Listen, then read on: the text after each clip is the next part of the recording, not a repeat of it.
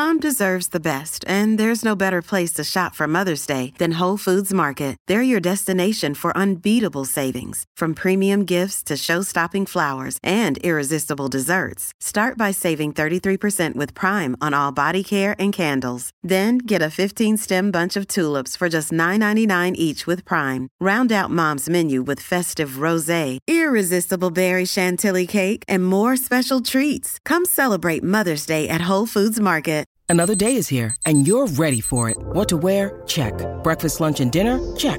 Planning for what's next and how to save for it? That's where Bank of America can help. For your financial to-dos, Bank of America has experts ready to help get you closer to your goals. Get started at one of our local financial centers or 24-7 in our mobile banking app. Find a location near you at bankofamerica.com slash talk to us. What would you like the power to do?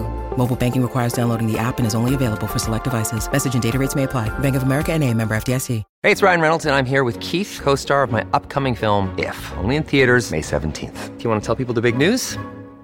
All right, I'll do it. Sign up now and you'll get unlimited for $15 a month and six months of Paramount Plus Essential Plan on us. Mintmobile.com slash switch. Upfront payment of $45 equivalent to $15 per month. Unlimited over 40 gigabytes per month. Face lower speeds. Videos at 480p. Active Mint customers by 531.24 get six months of Paramount Plus Essential Plan. Auto renews after six months. Offer ends May 31st, 2024. Separate Paramount Plus registration required. Terms and conditions apply if rated PG. Welcome to the New Books Network. Hi, everyone, and welcome to New Books Network. I'm Galina Limorenko, doctoral candidate in neuroscience with a focus on biochemistry and molecular biology of neurodegenerative diseases at EPFL in Switzerland, and I will be your host today. Today, we'll be talking to Frans de Waal about the new book, Different Gender Through the Eyes of a Primatologist. With humor, clarity, and compassion, Different seeks to broaden the conversation about the human gender dynamics by promoting an inclusive model that embraces differences rather than negating them. Frans, welcome to the show. Thank you. So, how are you? How was your week? Uh, has been a very busy week, and uh, and I still have, you know, I'm promoting my book, so I'm traveling to London, Amsterdam, Brussels, places like that.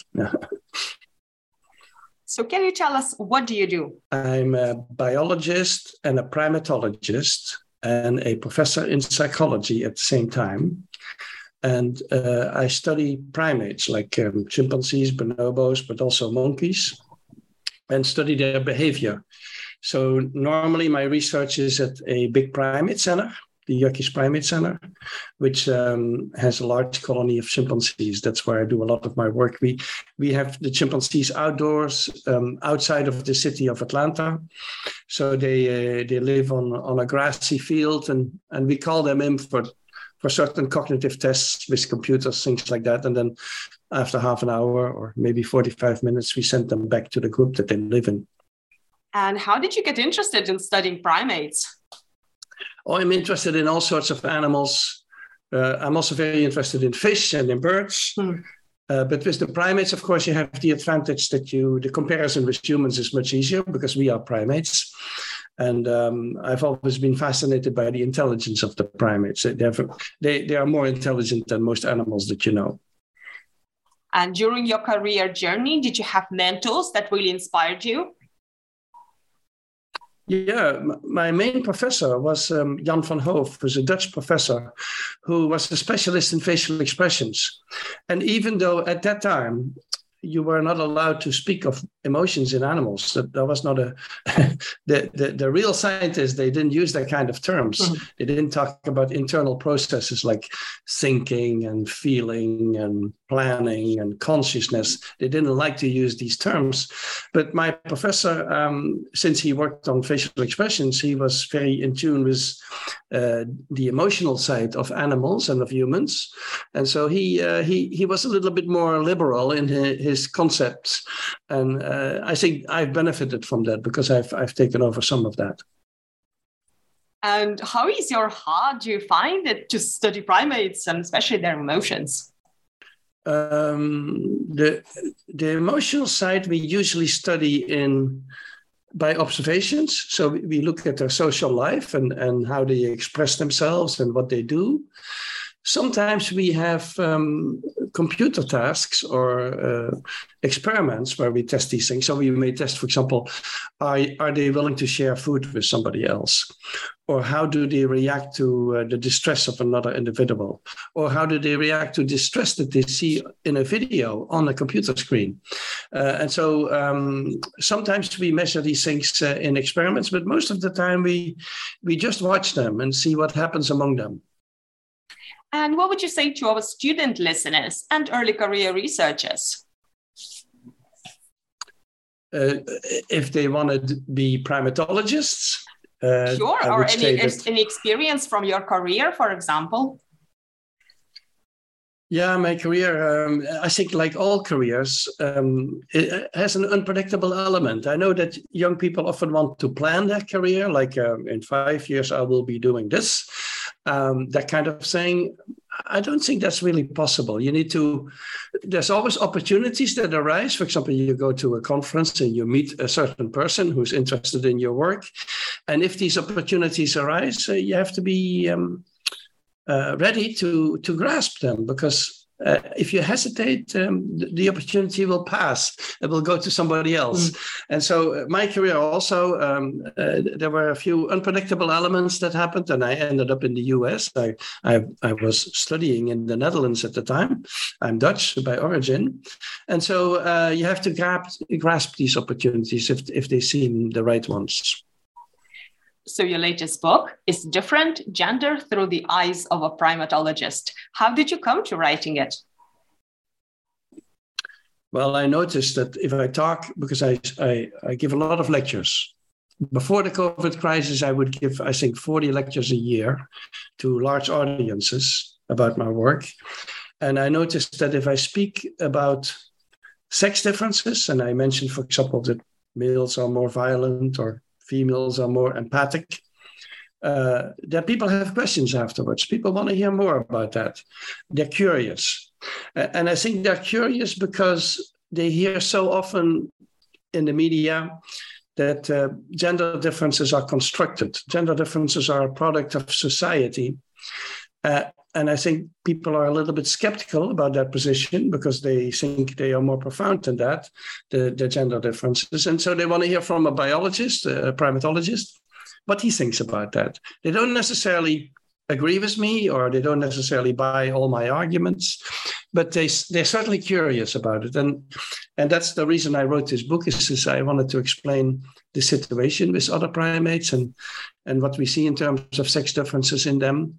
And, and also explain that things are a lot more complex than people think. People think it's very simple. The, the males are aggressive and dominate, and the females um, have no say whatsoever in, in society. That's what they think primate society is, and it's it's far more complex than that. All right, so let's dive into your book. And can we start with a very the, the, easiest question, I suppose? So, what is biological gender and what is biological sex? Well, we usually divide things in sex and gender. Sex is the biological side, which is um, mostly binary. It's not 100% binary, but it's mostly female and male.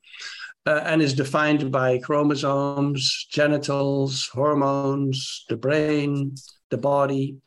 So, so that's what we usually call sex.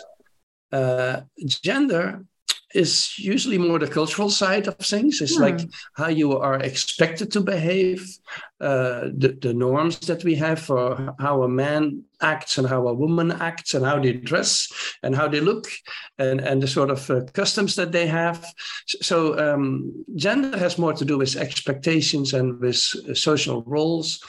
Uh, and I divide it usually more between masculine and feminine uh, and everything in between. It's, it's an extremely flexible concept. Uh, and, and it's good that we have the two concepts because clearly uh, the, the differences between the two genders is partly biological, but also partly cultural. And so it's very good that we have that distinction, uh, which allows us to discuss that a little bit in more detail. So, are there similar gender differences and diversities in primates outside of human um, genus. That's correct.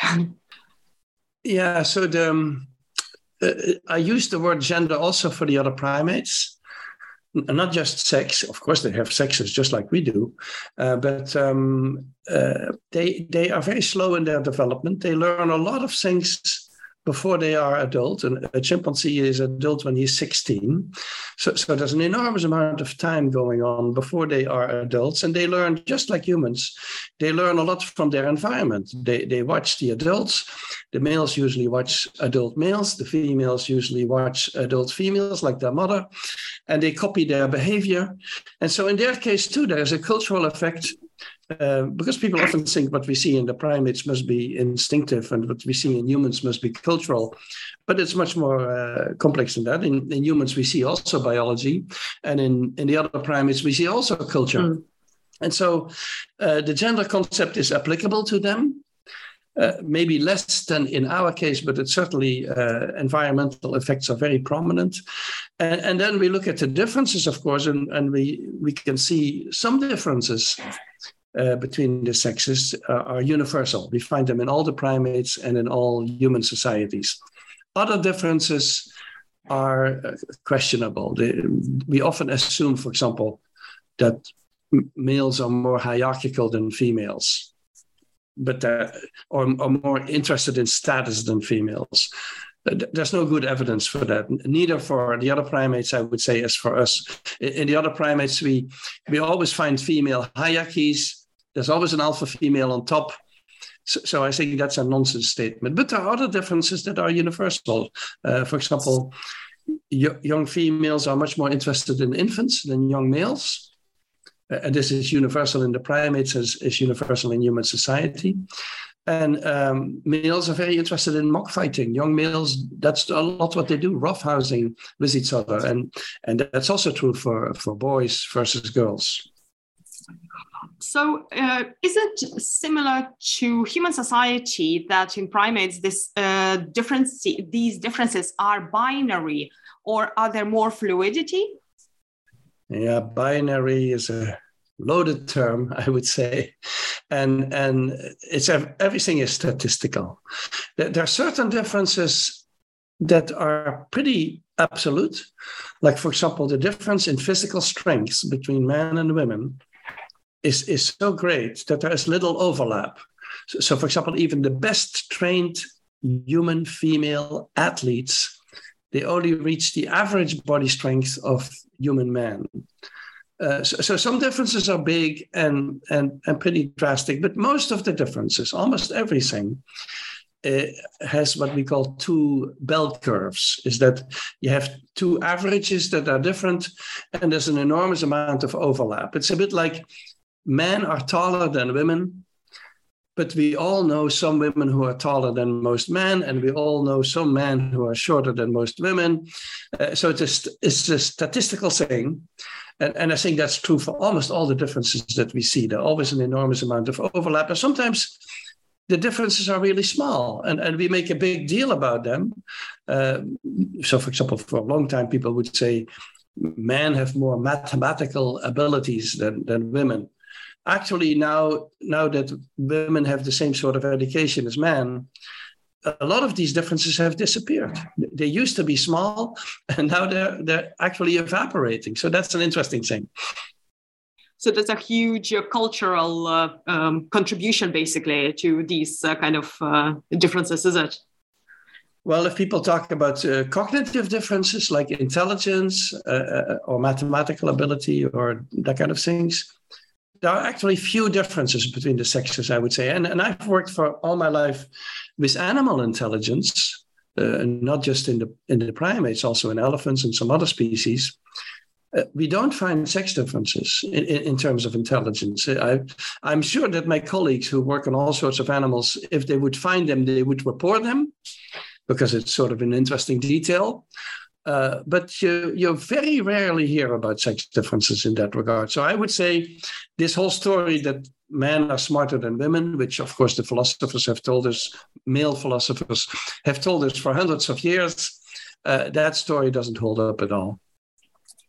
And how do different primate communities differ from one another in this uh, area? Yeah, that's the interesting thing is we we have two close relatives chimpanzees and bonobos. They're, they're equally close to us, and so they're equally relevant. The chimpanzee is, is quite an aggressive species, quite violent, uh, very hierarchical, male dominated, territorial.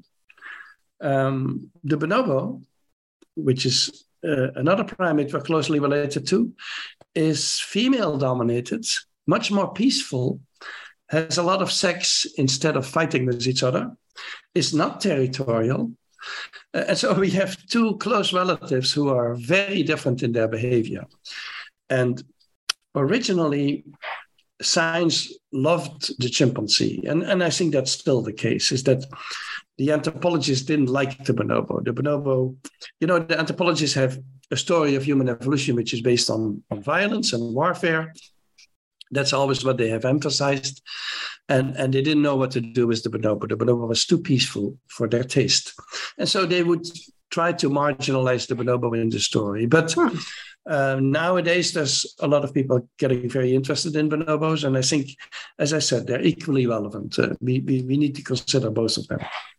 And what are key differences between chimps and bonobos? Well, they, they live in slightly different environments, and we think that that has caused them to diverge in their behavior. So chimpanzees they um, compete with gorillas. They live gorillas in their forest, uh, and the gorillas eat the ground vegetation and their forests are not always as rich as the ones that the bonobos live in. And so bonobos can travel in groups more than the chimpanzee. The, the, the chimpanzee need, chimpanzees need to spread out over the forest to get enough food, and bonobos can stick together. And that has allowed the bonobo females to develop their sisterhood. They, they have a very strong sisterhood. Uh, these females are usually not related to each other, so so it's not they're not really sisters, but they uh, spend a lot of time together. They have sex together. They groom each other, uh, and they have a very high level of solidarity against male aggression. Uh, I call it sometimes a, a, sort of bonobo Me Too movement. Like the bonobos, females, they they don't tolerate male aggression, and um, they travel together uh, and they support each other. And, and uh, the alpha individual in the group is usually a female. It's in captivity always the case. I know many captive groups of bonobos are always led by a female. And in the wild, we now know that also the females tend to dominate the males. And how do these gender differences develop in, in these two species? Yeah, I'm not sure how they develop in, in terms of you mean uh, in young ones? Well, in the in the young ones, you see a, a very big difference in behavior uh, as far as the interest in, in infants is concerned. So very young females, they, they love to hold infants. Mm. Uh, if there's a newborn, if there's a mother with a newborn in the group, she's going to be surrounded by a lot of young females who want to hold her baby. And if these young females get a little bit older, they will become the babysitters for that baby. Uh, and, and the young males are not really interested in that. And if you give dolls to primates in captivity, it's the females who pick them up. It's not the males. It's the females who pick them up and hold them against their belly or on their back. Uh, they carry them around. They're very gentle with these dolls in, in the wild, we know that chimpanzee females, young females, they pick up wooden logs and rocks sometimes that they carry on their back and on their belly or build a nest for. So um, that's a general interest in, in, dolls and infants, which is greater in in young females than in males. So that's an early difference. And another early difference that we see is the tendency of young males to mock fight all the time. They, we call it rough and tumble play. So in all the primates, not just in the apes, uh, all the 200 primate species, young males wrestle a lot more with each other than young females. And in all human societies where this has been studied, boys wrestle more with each other than girls. And so this is a, um, a universal difference in all the primates, which means that it's likely a biological difference between the two and how you come across the exceptions to this uh, quote unquote rule? Yeah, there are there are always exceptions. As I said, these these differences between the sexes are sort of averages with sometimes overlapping areas, and sometimes you have uh, individuals who deviate from the norm, of course. Uh, and, and we haven't paid a lot of attention to that. I think in primatology, a bit the same as in human society. We always go for the typical. We say that's a typical male or that's a typical female. and some some males and some females are not typical. So uh, I knew, for example, a chimpanzee female uh, since very young. Donna was her name, who already at the age of three uh, like to wrestle like males. So, uh, she hung out with males. She would invite adult males. She was very little at the time. Uh, she would invite adult males to play with her. Uh, and the males responded to her, which they normally, the adult males are more interested in mock fighting with males than with females. So um, already at a very early age, she was different from the rest. And then when she grew older, uh, in adolescence, uh, you know, after the age of 10 or something, that's adolescence in, in the female chimpanzee, uh, she um, grew more and more into a male-like character. She, she, she got the big hands and the big head and the, and a lot of hair. Uh, chimpanzee male, males have more hair than females. Uh, and so she started to look like a male and, and she would hang out with the males and associate with them. Uh, so I, I, cannot ask her about her identity, of course, but um, she, she acted more like a male. And, and I think this kind of exceptions occurs. I, have also known males, male chimpanzees, who uh, who don't act like uh, the, they're big males, sometimes physically very strong, but they're not interested in male politics and in, in being the dominant male, and they, they stay out of all these things. And, and so you have individuals who don't fit the mold, and I find them very interesting and intriguing. Uh, they are completely accepted. I've never noticed that these individuals have trouble in the society. Um, but we, we have little uh, systematic research.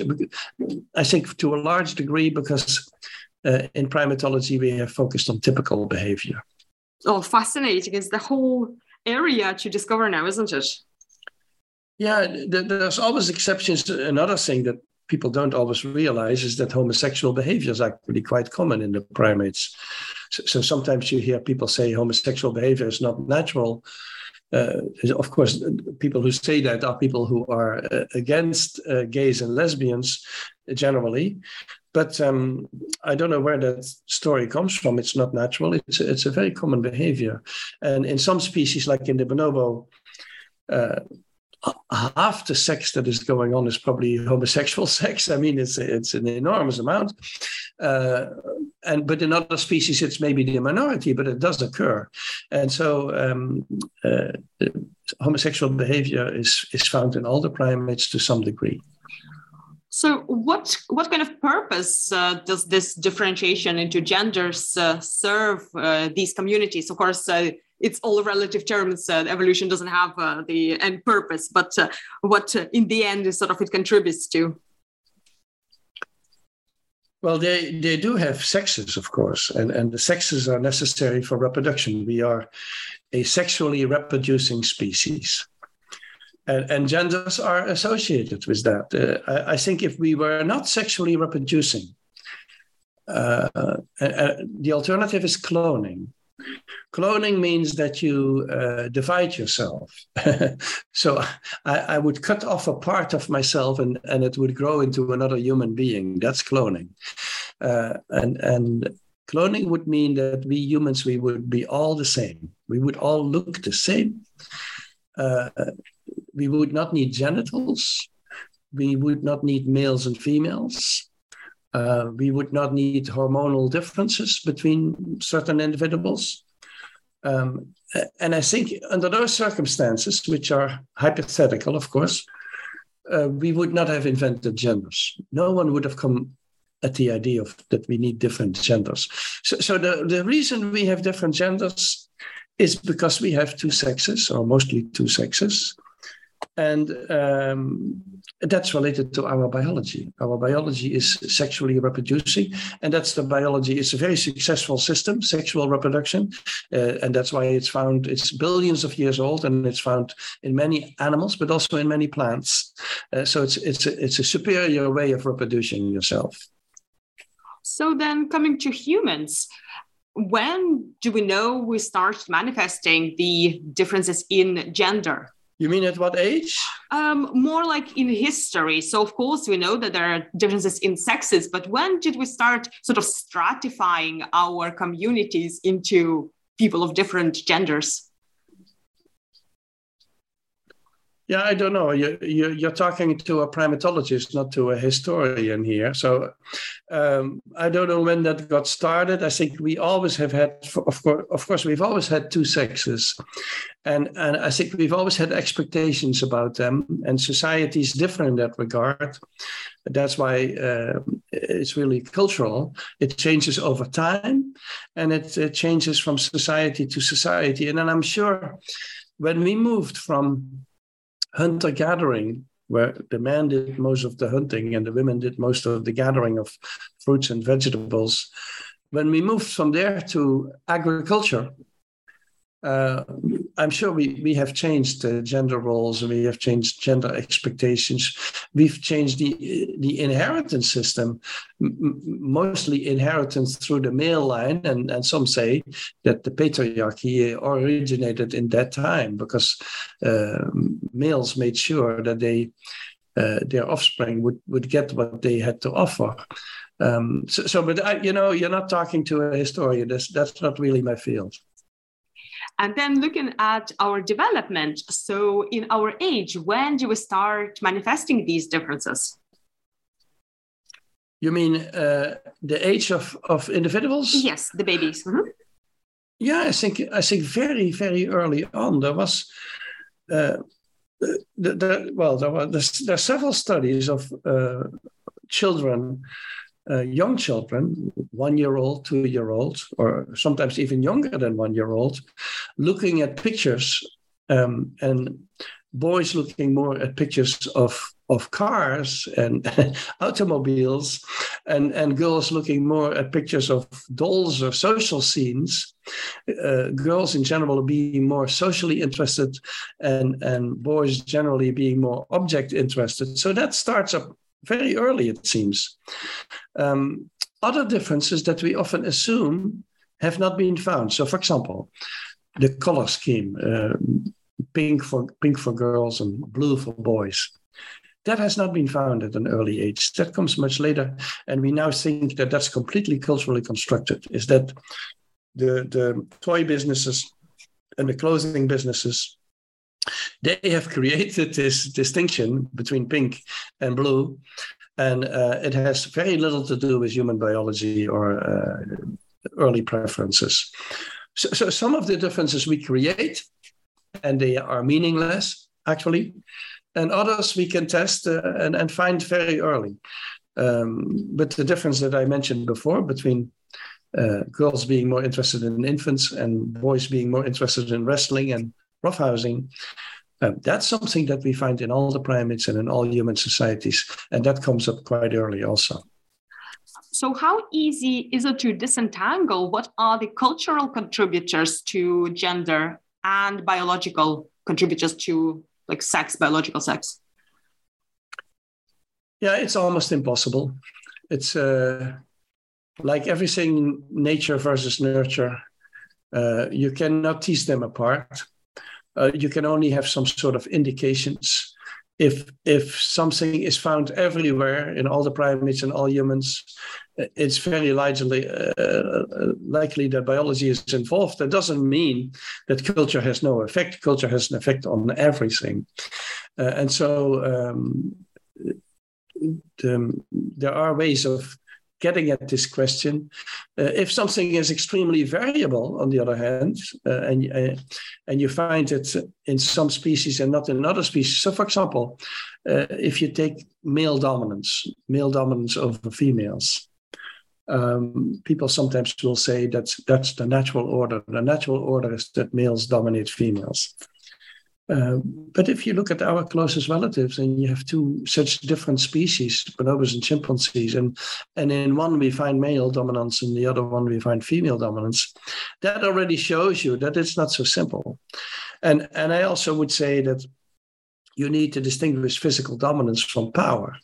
So even in the chimpanzee, where the males are physically dominant, you have sometimes females, and my, my previous book was called Mama's Last Hug and was about Mama, the chimpanzee, alpha female.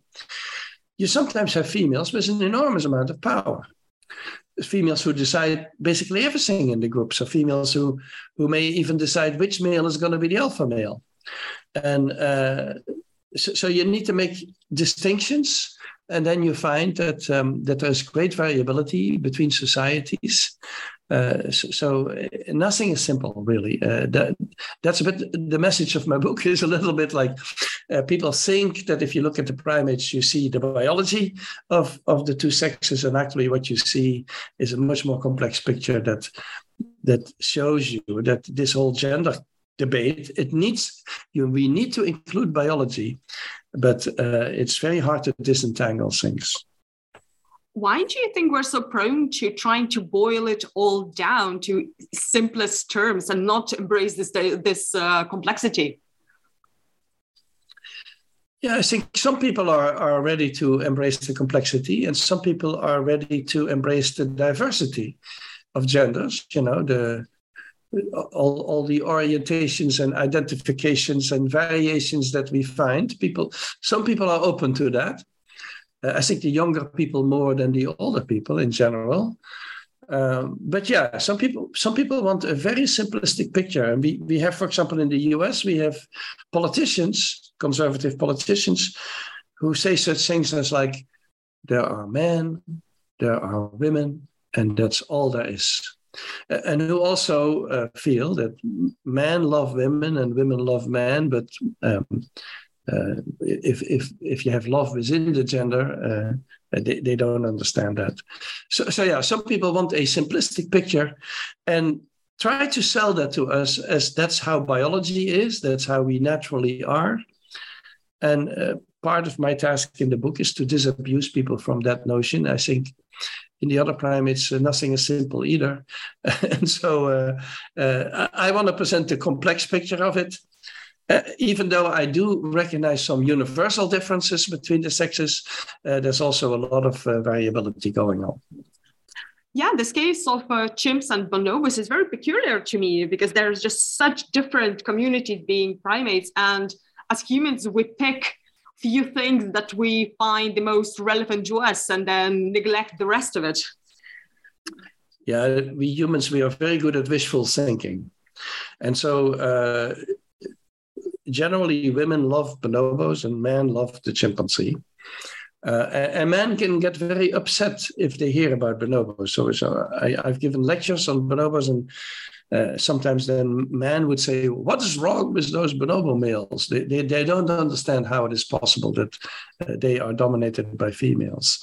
and so people project their own preferences on these primates and they prefer certain things that they do and they ignore other things that they do.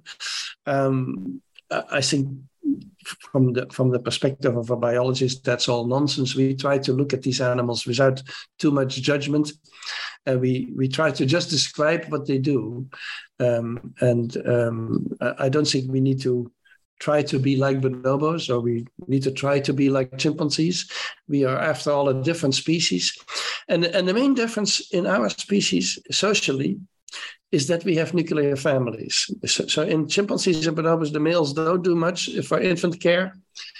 Uh, in uh, in our societies, of course, we evolved nuclear families, meaning that males got involved in the care for offspring, and as a result of this male involvement, we could reduce the interbirth intervals so, so uh, humans get usually um, babies every two years or three years or four years.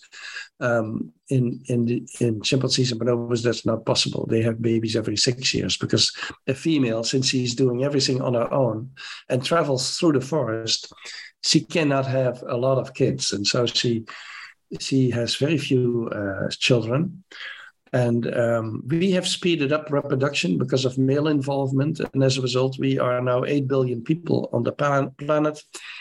So, so it's, it's a mixed blessing, really, for us. Uh, but that's our situation. So, is, is this kind of way of having families as a nuclear family, is it mostly cultural? Um, I don't know, the um, reason is the culture of humans that they are able to maintain themselves in, in the environment they find themselves in? No, we, since all humans have nuclear families, even though the, the, the shape of the family changes, of course. So many of them are monogamous, male, female children, uh, but not all of them are. Uh, but all in all human societies, we find that men are involved in care for offspring. Mm. Uh, sometimes very closely, sometimes not so closely, but they're always involved somehow. And so that's a, a human characteristic that we find all across the world. So, so that's part of human uh, evolved biology. So you already touched up a little bit on this, but what are the important limitations of us trying to moralize perhaps the behaviors of different genders in primates and trying to take up and project them onto human society? Yeah, I, I, don't think we should project them on human society. I think we humans are, are a separate species, and and so we have some differences. Uh, some some of them quite substantial. Uh, for example, um, we have language, uh, which the, the, other apes don't have. Um, so uh, we are a special primate, and and I would not say that we take them the apes as an example of how we should behave, but we take the apes as informing us. They inform us about the, the variability that is possible biologically. And biology is actually quite a bit more flexible than people think. Uh, and and, and uh, people have a sort of very rigid view of how biology should be. But biology uh, uh lives with individual variability. If you go into a forest, uh, and you look at two trees of the same species, they're not going to be similar. They're, they're going to be uh, quite different sometimes. And and we in biology we're very used to individual variability. It's everywhere, and and it's the driver of evolution. Evolution actually, and so. Um, to find individual variability in human society or in primate societies is not something that surprises the biologist. But people do want to have a simplistic view where all the males act like this and all the females act like that and they, they like to have that kind of uh, vision of, of uh, other, other species. So how does the biology get intertwined with people beliefs and also morals? Yeah i think biology is always involved. You cannot get around biology. Mm. people have sometimes tried that of course for example, um, the kibbutz in Israel, they try to get around the mother child bond. The mother child bond in mammals is 200 million years old. Uh, we are basically pre programmed chemically, neurologically, physiologically for the mother child bond. We, we have special hormones for that, like oxytocin.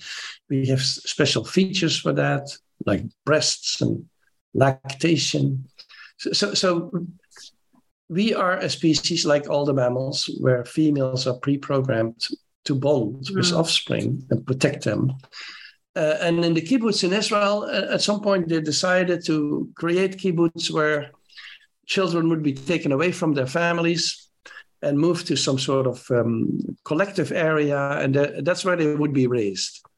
And they stopped doing that after, I think, 10 or 20 years, they stopped doing it because the people were extremely unhappy. The parents were very unhappy that their children were away from the home. They, they said such things as like, I want them to sleep next, next to me, and I want them to sleep in a room where I can visit them. And so um, the mother child bond is one of these biological features that you, you cannot just ignore. And, and I think this is true for biology in general. You cannot act as if biology doesn't exist. It, it limits what you can do. Um, even though we are a very flexible species, and so, so there's a lot of flexibility possible, there's certain things um, we need to respect. So, where do you think we go from here? Yeah, um, you mean how the gender relations will develop? Yeah, what, what what's your feeling? It, well, I think um, there's a lot of movement at the moment. uh, a, a, lot of discussion, of course, of gender diversity and how we need to be more open minded about it. So, in that regard, I think I see a lot of positive developments. Um, if, if you look at the history of the gender debate, I think one very prominent influence was the pill. When the pill came in the 50s and 60s, that liberated a lot of the discussion because all of a sudden women didn't need to have 10 kids anymore. They they could choose to have no children or they could choose to have just two children. So it, completely changed everything. And and, and I, I, should remind you that the pill is a biological invention. It's, it's not a cultural one. Mm. it's it comes out of medicine and it's it's it taps into human biology and it it changed the whole debate about gender. And a second development i think was uh, when the after the world wars um, uh, that men were not required anymore to be in the army. So so hundred years ago, um, men, especially in Europe, they would be recruited into armies. And, and half of them would be killed in the wars. That was terrible. Uh, so, so uh, the discussion about male privilege in society, there's a lot of discussion about that could only occur after these wars were over, because before that time there was not a lot of male privilege. Being a man was actually a liability. You you could get killed very easily, and so now, unfortunately, we have a war in Europe, and so a war is coming. War is coming back. Actually, I I never had believed that that would happen, but uh, we should remember that men are at a big disadvantage during those periods of time. And you can see that actually in Ukraine. You can see that men cannot go on the street uh, or, or, or sit in a bus and, and drive out of the country. It's impossible. They will get, all get killed if that happens. And so men have a, a tough time um, during the, uh, which they cause themselves. It's, it's men who cause wars and men who fight wars. But um, it's a terrible time. And so those are two influences in the gender debate. I think the pill and the, the more peaceful times that we entered that have changed the gender debate and have made it possible to have a discussion about uh, greater equality between the sexes, which I think we should have as a discussion. Uh, and then at the moment, we have this openness to uh, gender diversity that is coming up, that you see reflected in the popular culture, that you see reflected in how uh, young people talk about gender. Uh, and I think it's it's again going to change the picture of everything. So then, thinking about the bigger picture, are you optimistic that we as a community will be able to reach that equitable goal of our society? Um, especially as you mentioned, the younger people uh, tend to be a bit more open. But then on the other hand, we, we can see quite a lot of divide in opinion. Yeah, I think what's happening is also that we accept female leadership more. Um, there is, of course, always the story that men make better leaders than women. Uh, I, from a primate perspective, I, I don't know where that comes from because in all the primates we find female leaders, we find alpha females they may not dominate physically the males, but that doesn't mean that they are not leaders mm. in their society. And so uh, we're seeing that coming up. And in that sense, I'm optimistic. Um, in terms of household tasks and, and family uh, obligations, I think there's a shift going on with men getting more involved than, than they were before. Uh, what I would like to see, but you know, I'm not an economist and I don't know how realistic that is, but I, I think we should have an economy that values household work. Uh, maybe 40% of all the labor in a society is labor related to the house and the children. And uh, we, we act in our economy as if it doesn't occur. We, we don't value it at all in our economy. And I think that needs to, to change. And that will also, if that happens, it will also create a, a, greater gender equality. I think so. So we have a lot of projects to do before we um, we are there, and and in addition we have conservative forces who actually want to drag us back to times that we seem to have passed, and so uh, it's a constant fight basically if you want uh, gender equality.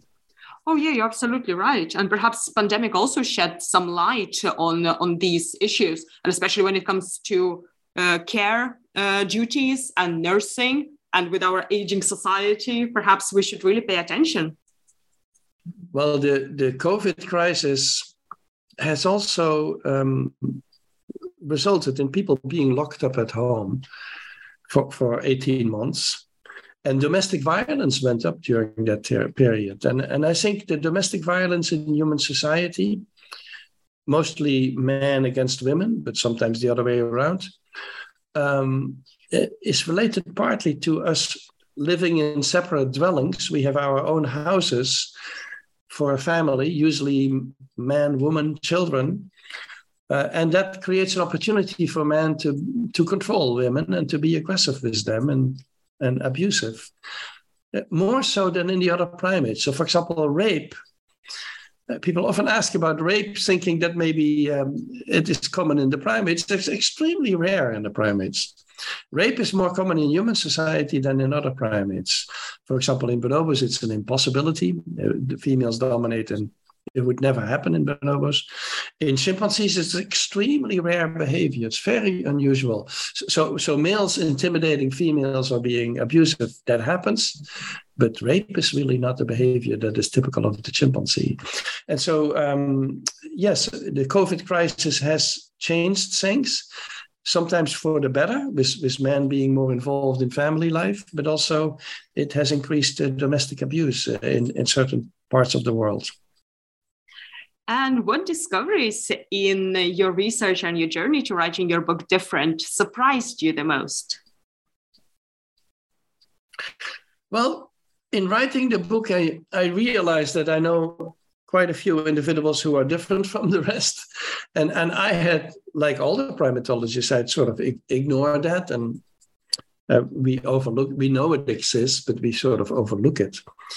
Uh, and, and so I got more intrigued by that. And, and I think we should do more research on that.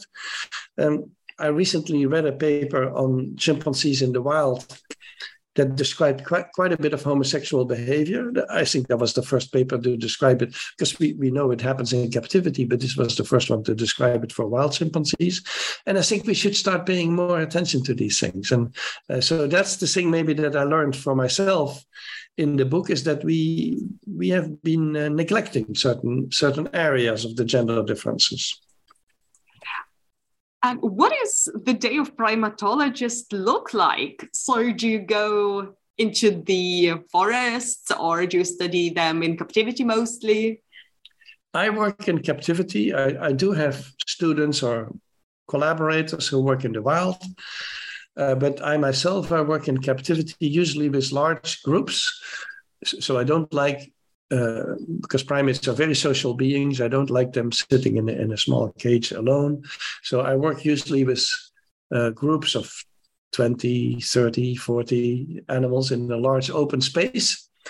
Uh, and uh, also do experiments where we, uh, we we call the animals we call the chimps in by name. They, they know they know their names and they know even each other's names. You you can ask one chimpanzee to get you another one. so um, they have names and you call them in and, and they are very eager to come in because they like to play with the computers that we have just like children they're very eager to uh, to, to these interactive games on the computer and um, we do tests, uh, for example, tests of tool use or food sharing or um, face recognition of that kind of things. Uh, and then we send them out again. And so th- that's that kind of research takes an enormous amount of patience and time and good relations with the animals because they only will perform well if they feel comfortable. And so um, that's basically the, the days that we have. And we do, on top of that, we do a lot of observations. We, we just watch the group of, of primates and see how they behave. So is it the case that um, you're kind of learning new things about them all the time when you observe? Oh yeah, there's there's always surprising events, and uh, and there's always experiments that no one has done before and that we need to develop. And and uh, it sometimes takes you know to do the right experiment on them it takes like three years to to develop and conduct it. And then and then you need to another part of the task is of course to analyze your data because we always work with uh, quantified data uh, and then to, to write up papers that you publish in journals, and to, to get these papers accepted by your peers. So, so it's an enormous process. And, and uh, for students, it takes an enormous amount of time to learn uh, the ropes and to learn how to do, do this.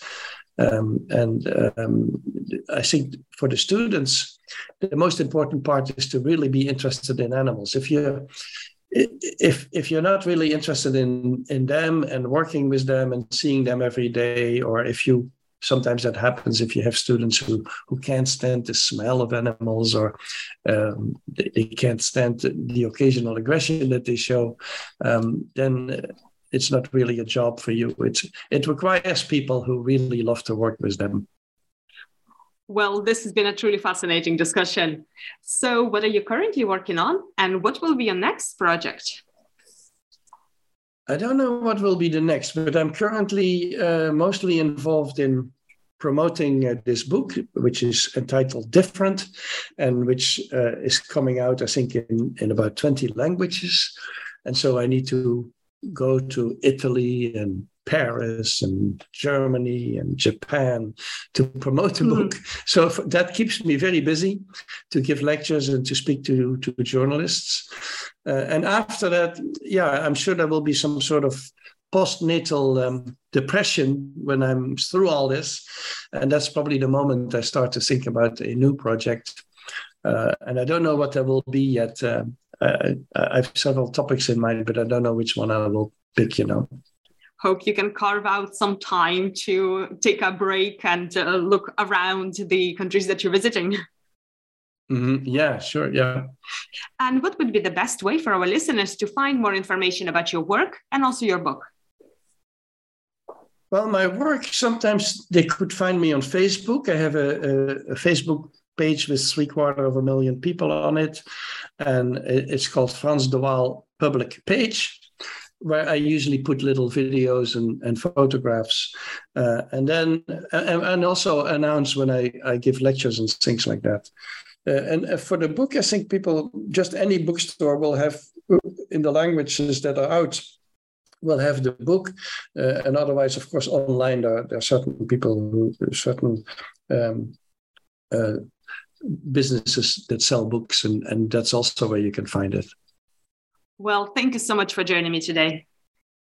Thank you. Thank you, Galina.